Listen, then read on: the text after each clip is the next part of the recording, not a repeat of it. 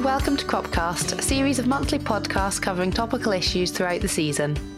We will also bring you some of the latest research from experts. My name is Tiffany Mactaggart, and this week we're going to be discussing manures. With fertiliser prices high, correct utilisation of manures can help to maximise your nutrient benefits and may help to keep your fertiliser bill as small as possible. Today we're talking to SAC consultant Craig Bothwell, who has extensive knowledge on manures. So, to start with, let's go back to basics and just think about what types of manures there are available. So, from cattle, you're likely to get farmyard manure and slurry. So, do you want to just tell us a bit about those and how they analyse? So yeah, as you say, farmyard manure tends to obviously be that taken out of straw-bedded court. It's obviously going to be an awful lot of a, a stackable uh, manure compared to slurry, which will be conventionally taken from uh, slats uh, and or from scrape passages and whatnot. So your farmyard manure, drier product than slurry. Uh, it's got a dry matter around 25%. Your total nitrogen is about six kilos uh, in that, um, bearing in mind that not all of that will be available. Um, total phosphate will be about 3.2 kilograms per tonne, uh, and then potash will be 8 kilograms per tonne. So when we're talking about organics, organic manures, they tend to be slightly different whenever we're talking about bagged fertilizers. So bagged fertilisers are measured by percentage within the, the bag, uh, whereas with organic manures, we're talking about kilograms per tonne. Um, so if we are talking about um, 3.2 kilograms per tonne of phosphate, we're talking that every tonne that's applied to that field uh, gives us 3.2 kilograms of phosphate. So that's very much determined by availability and whatnot. But I just thought it was worth mentioning that when we're talking about these figures, uh, that's the sort of units that, that, that we'll be referring to. In potassium, uh, we've got about eight kilograms of potash per tonne uh, in there as well. So that's cattle FYM. Um, and then when we're moving on to cattle slurry, um, obviously a much less lesser dry matter product. But I mean, I should note at this point that these are uh, book figures that we're talking about, uh, they can be very variable in terms of their analysis based on what the diet is that's getting fed. But the book figure for cattle slurry, 6% uh, dry matter, uh, 2.6 kilos of nitrogen, 1.2 kilograms of phosphate, and then 3.2 kilograms of potash per tonne. So much less potent in terms of P and K uh, of slurry compared to FYM. But I mean, you've got to remember as well the dry matter's that much lower as well. And when we're talking about nitrogen as well, that's the total nitrogen rather than the available nitrogen. So we'll go on to talk a bit about the, the availability of these products. You mentioned about how these are just the book figures. Would you recommend that farmers go and analyse the slurry, and if so, how frequently? Yeah, definitely. Um, especially as you said at the beginning, with fertiliser prices as they are, we are getting a lot more inquiries uh, from farmers about sampling these. So um, it's it's fine taking these book figures, but they have been an average uh, of what has been analysed in the past. So uh, yeah, get some samples into the lab. Uh, you'll find that they do range quite a lot. So get get some samples into the lab. Get your your exact exact figures that, that that you can that you can then base what your what's coming from your organics um, because otherwise it is going to be a bit of a guessing game and unless you've got the figures accurately that's that's that's the level of detail that we need uh, to making the, the savings whenever we're doing the nutrient budget and, uh, and making best use of both our organic manures uh, and also limiting the amount of uh, manufactured bag fertiliser that we're putting on where, where, where possible. So, no, 100% Tiffany, definitely good advice for the farmers. Definitely. So, how does henpen go and compare? So, henpen, um, maybe more of a Scottish term, but uh, yeah, henpen and or, or layer manure, as, as maybe a lot of other people refer it to. Um, it's uh, again a much drier. Well, again, it can be very variable, but it's a much drier product than, than we're talking about compared to our cattle slurries and, and organic manures. But what you, you find here is that the nitrogen's that much higher in, in henpen, so um, you'll get a lot of farmers putting that on before first cut um, and whatnot to, to make the most use of the nitrogen from their organics and topping up with much less bag fertiliser. So, um, in comparison, we're 19 kilograms of nitrogen uh, per tonne. Uh, again, a very high source of phosphate. Um, we're 14 kilograms of, of, of phosphate per tonne. Uh, and again, a great source of, of, of potash. So, uh, nine and a half kilograms of potash per, per tonne there. So, henpen would typically be put on at much lesser application rates compared to your cattle uh, manures, um, just because they are so potent in their in their nutrient um, concentration within them. But yeah, again, very variable. Whenever farmers are getting uh, henpen delivered, it's very much determined by the shed that it's come out. So you can have some that are that are not bedded on sort of conventional sawdust and, and wood chip sort of stuff. So that stuff can be very liquidy, and it can be a case of when you open the, the trailer, the sort of stuff flows out before you've tipped the trailer up. So um, that's when it comes into sort of the stackable nature of it. But anything out of the sort of layer sheds tends to be an awful lot drier um, than out of some of some of the other sheds. So um, I suppose it's important both to know what you're getting delivered. Um, whenever we're talking about obviously these layer manures will be tending to, to be they'll be a purchasable fertilizer. So um, knowing exactly what, what you're getting before it gets delivered and make sure you've got the facilities there to handle that um, and, and obviously meeting all your, your GAEC rules is, is, is fairly important. So what other manures might people um, be looking at?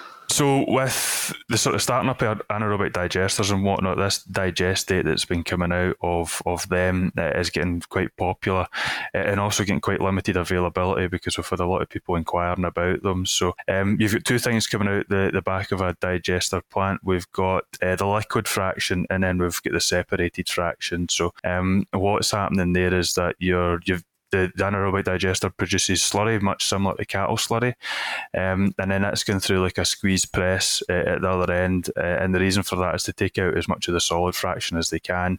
Uh, obviously, if, if, if, we're removing as much moisture as we can, it's it's cheaper to, to haul. That's the two the two difference. And, and when farmers talk about digestate, we're often not too sure whether they're getting the liquid fraction or, or the or the dried fraction.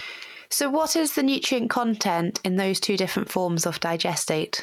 Um, yeah, so what I should have mentioned earlier is that we've got both food based digestate and farm based digestate. So when we're thinking about anaerobic digesters, uh, some of them are, are fed with the likes of rye, uh, whole crop, um, and, and, and, and silage, grass silage, and some of the other ones are, are fed by food waste. So it's worth differentiating between whether you're getting uh, digestate between a farm based grass silage um, digester or from a food waste uh, digester. So both of them can then be split into both the whole fraction, which is the separated fraction, and then the, the liquid that's coming off that as well. So uh, starting with the food-based digestate. So the liquid itself, uh, lower dry matter of 3.8%, uh, and that's got four and a half kilograms of total nitrogen, um, one kilogram of phosphate, and then 2.8 kilograms of uh, potash. Uh, and then similarly, again, much like our, our, our henpen, a high dry matter of 27% dry matter, uh, total nitrogen of 3.6%, um, phosphate of 1.7, and then potash of 4.4. So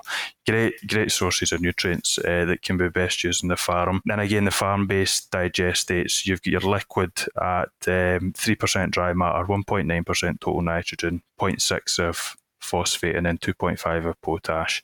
Uh, and then again, the fibre, a much higher dry matter, a 24% dry matter, 5.6 kilos of nitrogen, 4.7 of phosphate, and then 6 of, of potash. So all very valuable sources that, that should be that should be accurately accounted for when we're working out our, our nutrient recommendations. If you are particularly interested in applying digestate, there's an excellent video on the FAS website called Making the Most of Digestate Applications. We'll put a link into the show notes below. We talked about nitrogen, um, phosphate, and potash, um, which are being supplied by applying these manures. What other benefits do manures have? Well, one thing we, we sort of did miss out there was obviously the sulfur content of them. So that's another macronutrient that is uh, being supplied uh, by these. Uh, and again, all the figures are, are, are available uh, and, and, can be analysed. But over and above that, um, a lot of guys are putting these on not only for the for the fertilizer value, but also for the organic matter value that's that's that's putting that back into the soil. So we've got both that organic matter, but I mean they're all full of uh, micronutrients as well.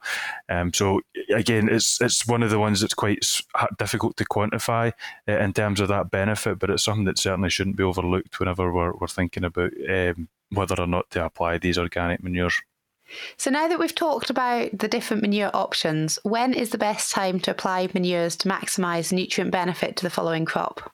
So there's a few factors in, uh, that, that, need to be considered here, um, and one of the main things uh, is that you are applying it to uh, during a season where there's an actively growing crop. if there's not an actively growing crop there, um, there's no requirement for that, or there's no crop to take up any nitrogen. So we're going to be seeing a lot of uh, volatilization and leaching into the into the atmosphere for for, for nitrogen uh, and phosphate. So really, we're looking at springtime applications, whether that be in the springtime before a crop's uh, sown, so it could be that we are putting this on, on, on top of stubbles and then ploughing it down, um, or whether it's the sort of likes of slurries growing, uh, applying that to a growing crop uh, would also be a, another benefit.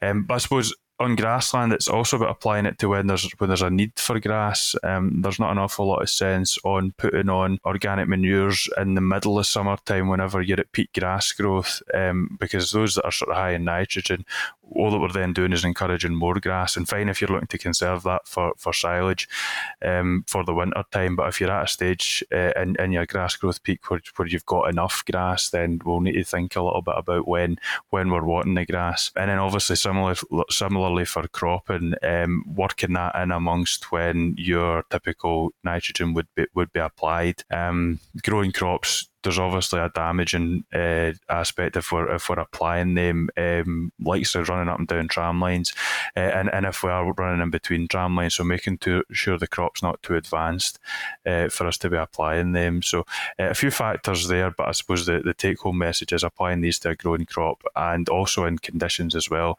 uh, when when conditions are favourable, whether that be uh, on on on dry soil, not going on water waterlogged ground. Um, and also uh, making sure that the forecast is is, is decent for, for applying them. Um, the other thing to, to, bear in mind for environmental factors is making sure that we're, we're adhering to the relevant GAEC rules, um, making sure that we're not applying within 10 metres of a watercourse, um, 50 metres of a well or borehole. Um, and again, a reminder these are all cross compliance obligations that, that we've got anyway. So just a reminder uh, when, when we're considering applying these. Um, more so, maybe those that haven't been applying organic manures um, historically, maybe an arable farm that's taking on a straw for muck deal this year that, that, that may be that may not have done it in the past, might be unfamiliar with having spread organic manures. Um, just a note to them to, to make sure they're, they're abiding by the, the rules. So, Craig, you mentioned there that um, you might be ploughing down your manures before you're growing the crop. What sort of time period do you want before between applying the manures and then having the crop established in the ground? I suppose it's all, a lot of it will be about practicalities in terms of um, workload and whatnot, but the, the, the answer to that would be probably as soon as possible. The longer organic manures sit on the surface, um, the the more opportunity there are for, for nutrient losses. So whether you're ploughing them down, whether you're incorporating them with discs or with shallow tine tine cultivators. Um, if you can delay that application of the organic manures as close to sowing period as, as you can, um, again, just back to what I said earlier about making sure that the crop's growing, um, having them as, as, as close to that period as possible is probably the, the, the, the the, piece of advice I would give there. On grassland, there's not enough lot you can do. If you're applying FYM to grassland, obviously you're not going to be incorporating it down. Um, so you are you are limited by by what you can do in there. But in an arable situation, certainly um, keeping them as close to, to sowing as possible. So you mentioned a couple of different incorporation methods there. Is the one that's better than the other or not? I think it's probably more to do with your wider um, your wider take on how to establish um, crops. I mean, the thing that's probably going to determine this more is, is fuel use and, and what your system is. Um, certainly, ploughing down uh, will will limit that. Will limit that um, loss probably more so than, than, than disking or tine. But I mean, at the same time, you are burying that organic manure to quite a depth. Um, and when you're thinking about the, the rooting structure at that point, the roots won't be that deep until they're, they're well established. So um, that nutrients won't be lost, but it'll be it'll be there. It'll be available for, for the roots to scavenge to. Um, whereas on the surface, when we're disking and, and, and using tine cultivators and whatnot, it, it will be much more available. But again, with it being that bit closer to the surface, there might be a bit more losses involved involved there. So uh, it's probably more to do with what your what your establishment technique is rather than rather than choosing one over over the other just based on the availability. Um, but you can see in the technical notes. Um, technical note number um, 736, there is availability tables uh, in there, so that will show the difference between um, surface applied, um, ploughing down, and incorporation in terms of the availability of nitrogen, certainly. Um, and there'll also be the different figures, as you asked earlier, about when's the best time to apply. Um, the availability obviously changes throughout that period, so the, the individual figures there for how much nitrogen will be available can be found in that technical note. We will put a link in the show notes to the technical note, so go and have a look at that. Um, it's definitely a great way to see how much nutrients are available depending on what your methods are. So we've talked about incorporation, uh, but we've need to take a step back and actually think about how we're applying um, manures. So if we think about farmyard manure to start with, what is the best method for applying it? Well, the best method for applying it is that that gets it as even a spread across the field as possible. So, um, if we think about it, we've got three different methods of applying it. We've probably got the conventional barrel spreader, um, which is, as it suggests, it's a, a chain or a shaft that, that spits it out um, the right hand side of the machine.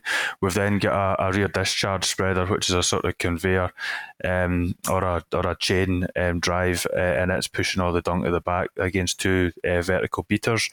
Um, and then the third method is, uh, is is the same again, chains delivered to the back of the machine, but we've got two horizontal beaters, uh, which will then uh, drop that uh, FYM or any any solid manure onto a set of spinning discs. So the pros and cons of both, um, or all three rather. Uh, the barrel spreader's a sort of cheap and cheerful method of applying it. Uh, there's nothing wrong with it, but it's probably the least accurate in terms of getting that um, organic manures level across the field. But uh, a good operator will, will, do a good job on on that. Um, the second method would be the rear discharge, which is probably the most common form of application for, for a lot of arable farmers. So, um, not get quite as nice a spread pattern again as, as the spinning disc, but uh, it, it, can do a good job. It's probably the, one of the quickest methods of, of having spread it, but you are limited to your to your width that you can spread. So probably fine for FYM where you're probably not wanting to be putting that on top of the surface of growing crops. Um, but there's a lot, lot more trafficking involved in that compared to the spinning disc. So the spinning disc can be spreading anywhere up to well up to 24 meters plus uh, width. So uh, they do tend to have quite a, an accurate spreading pattern. But whenever you're getting into that sort of width, we're keep talking about a bit about um, again wind um, having an effect on, on the spreading pattern. So uh, making sure everything's maintained and up to date, making sure chains on a barrel spreader are are, are, are relatively new, they're not worn. Uh, the same with the tips on the on the back of the on the back of the rear discharge, and then again the the the vanes on the spinning disc, making sure these are all up to date and, and not worn will will have a big impact on um, on the accuracy of spreading. Um, the other thing to note as well is that a lot of these have, uh, machines now have got weigh scales, uh, weigh scales um, that they can use. So judging it based without having them judging your application rate can be incredibly difficult. Uh, and that is a figure we do need to know uh, obviously the application rate to know exactly how much uh, FYM or, or other compost that we've spread. Considering if, if you've not if you've got a spreader um, that doesn't have weigh scales I mean I think we need to do something to, to gauge what that level of application is but if you have got a, a weigh scale a weigh scale spreader um, it's a great tool to be using um, and and this can um, count up your application rate and also record it for for whatever compliance um, methods that you've that you've got to comply with. So uh, yeah, fantastic tools uh, used in, in the right hands.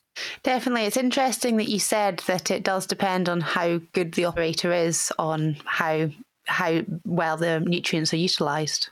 Yeah, it's uh, we, we sometimes forget that this isn't a waste; it is a fertilizer, and it really should be should be treated with the same care and, and, accuracy that, that we are applying bagged fertiliser from because it's just as valuable a, a, a commodity in the farm as, as the stuff sitting in the bag in the shed. Yeah, definitely. So moving on to slurry, I think there's a lot more technology that's now available for applying slurry.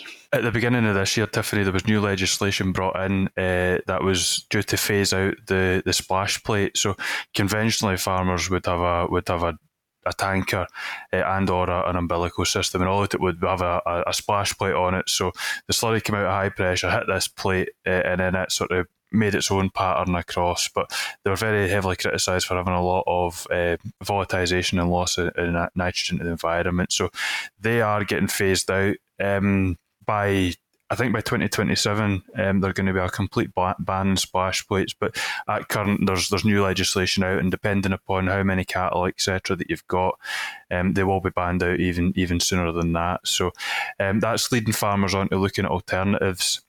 Um, and of course, some of the alternatives being uh, either a dribble bar, um, a shallow injection, or a deep injection leg. So, um, starting off with a dribble bar, uh, all it is is that it's again you've got the same pipe coming out the tanker or the umbilical. Uh, it comes up to a macerator that sort of chops up all the the heavy components, uh, straw, uh, sort of silage that might be left over in your slurry, uh, and that puts that out to individual pipes that go the, the width of the of the machine. So, and what it's doing is it's dropping the slurry down into the ground a bit closer uh, rather than sort of spreading it in a in, in, in the splash plate sort of fashion, um, and it's getting the slurry to closer to where it needs to be in terms of the roots uh, of the grass and whatnot. So there's there's the dribble bars which sort of dribbles it on. There's the sort of shallow injection, so that can be like a sort of set of discs running behind the tanker as well. Again, the same fashion. These small droppers going down to the discs, but what the discs doing is it's going down two or three inches into the into the soil. It's opening up the soil. Uh, and it's then dropping that slurry on into the soil rather than the dribble bar sort of putting it just on top of the grass in rows. Uh, and then the third option there is a sort of deep leg injection. So it tends to be a sort of, um, you're almost doing a cultivation at the same time, uh, putting it down behind the spout of a sort of um, subsoiler type leg. Um, so that's the three options. Uh, most common, probably going forward, is going to be dribble bars. It's the least cost option in terms of having bought the kit, um, and it's probably one of the easiest methods to comply with a new with a new um, regulations that, that are coming out. Um, and of course, they are seen to be giving you more availability of nitrogen compared to the conventional methods of, of spreading. So um, they will be a bit easier to keep uh, accurate as well. Just when we're talking about uh, FYM, there's obviously a, a, sort of wind factor involved in that and, and overlaps and whatnot. But when you combine uh, the dribble bars and, and, and, the injection with some uh, GPS guidance on the tractor, we can get this to, to quite good to quite high accuracies. Um, so yeah, there's there's there's numerous options there for, for spreading slurry. Um, but um, yeah, it's, it's again the same the same principles apply. Getting that spread as accurately uh, as possible is, is, is what we need to be doing. It's interesting that there are methods that give you more availability of nutrients, which I think is definitely an excellent thing. You also mentioned about the changing of the slurry rules. Um, so from the 1st of January 2023, slurry must not be applied using a raised splash plate or rain gun, and slurry must be applied using precision equipment if applied on farms with more than 100 milking cows. And by the 1st of January 2027, all slurry equipment must be applied using precision equipment. So I think it's definitely worthwhile to start making the transition to the new precision equipment. And at this point, um, farmers have probably just had. I mean, there's been a new round of SACGS, the Sustainable Agricultural Capital Grant Scheme. Um, so most farmers now that applied for that in um, June 2022, um, now in July, they've now got their contracts out. So there'll be a, there'll be a lot of people now looking to, to get these purchased. It's great that they are supporting um, people to start making the move and transition through to the precision equipment. So could you tell us a bit more about what the technology is that's available, Craig? Yeah, so through that S- SACGS, uh, over and above your sort of your methods of application, the technology that was there, there was it was a real time uh, inline nutrient analysis of slurry, and there was also the um, funding available for the flow meters. So, um, starting off with the flow meters, fairly straightforward. The way it works is uh, it can be applied onto an umbilical system, uh, and all it is is it's a it's an inline bit that you put in your in, in your slurry, and it'll tell you what your application rate is. So it'll match up with your tractor's forward speed, so it'll know the volume of slurry going through there in a minute, um, and then corrected there for your for, for both your forward speed and your your width. Um, you can have a real time um, readout in the cab to say that you're putting on 30 meters cubed a hectare, 25 meters cubed a hectare, whatever that happens to be. So uh, it really just does take the guesswork out of how much you're applying. Um, and it, it, makes sure that the, that the farmer's employed the contractor or he's done it himself and he knows exactly what, what he's been put on. So similar to the weigh scales and the, the weigh scales and the um, in the spreaders, um, this gives you the, the, opportunity to then measure what you're putting on. Um, and the other option that was in there was the real time uh, inline nutrient analysis. So, what that is, it's the best way to describe it is an, it's an infrared sensor that's mounted on again in line on the on, on the umbilical system and what that does is that takes readings um, like thousands of readings a minute of uh, your nutrient content of the slurry so that can uh, record your nitrogen your phosphorus your potassium uh, in the dry matter of the slurry. So that's taking thousands of analysis every minute. So it's getting a good picture of what your slurry is. Um, and that can be used for a lot of things. We can record that um, solely just to record how much nitrogen, phosphate, and potassium we're going on. Uh, and that combined with the GPS and the tractor can then can then paint a picture to say that, well, that field's had X amount of nitrogen. Um, the slurry at the beginning was a little bit thicker, um, so therefore it get more nutrients, but the slurry at the end of the field was a bit thinner, so it then get less nutrients. Um, and what we can then do is we can then create a prescription map. Um, so if you are doing variable rate, um, you can you can then create a variable rate application map to say that well the the west side of that field was slightly less nutrients applied so whenever we're putting on the balance of P and K or, or nitrogen that's required for that growing crop um, the west side needs to get a little bit more than, than what the than what the, than what the east side was. And, and when I'm saying a little bit more. It's not just a case of plus or minus 10% we know exactly the amount of kilograms of nitrogen P and K that's went on the different parts of the field. So um, we can put that onto the on, onto the spreading file and, and, and correct that uh, with whatever fertilizers we're applying over and above the over and above the slurry.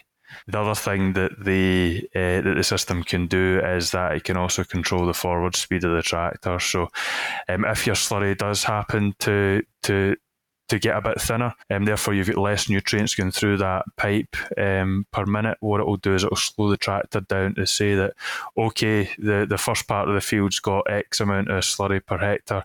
Um, but this stuff might only be 80% of the potency of the, of the first part of the field. So what it will do is it will slow the tractor down by, by 20% then to make sure that it's getting the same nutrients. So although the first bits of the, the field get less slurry, the second part of the field then can, can apply a little bit more slurry by reducing your forward speed to make sure that we're getting an even application across the field. So um, yeah, it's, it's fantastic of kit. I suspect it's got an awful lot more uh, potential to develop uh, as as the technology evolves. Um, but yeah, that's the sort of a, a, a, brief run through of what the what the real time analysis can do.